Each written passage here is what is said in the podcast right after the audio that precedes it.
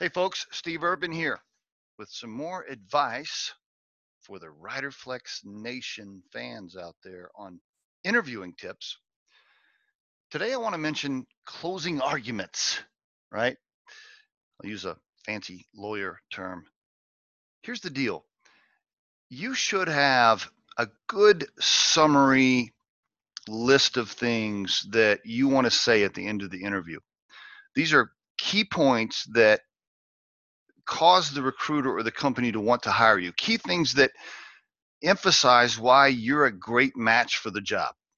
That should be in front of you. You should have prepared it ahead of time and you should reference it right at the end of the interview. It's it's great to look down and just take a moment and make sure those things that qualify you for the position, the most powerful points, make sure they've been referenced during the interview and even if they have, you might want to re-emphasize a couple of them right at the end because that leaves the the recruiter and the the interviewer with some powerful information and good reminders as to why you are the right person for the job. So please pre- prepare that ahead of time. Have it with you. Don't be afraid to reference it.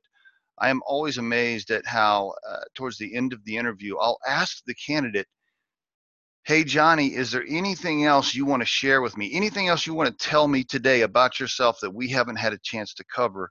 And often, in fact, I would say 80% of the time, uh, they haven't prepared that list. They don't check the list. They don't reference the list.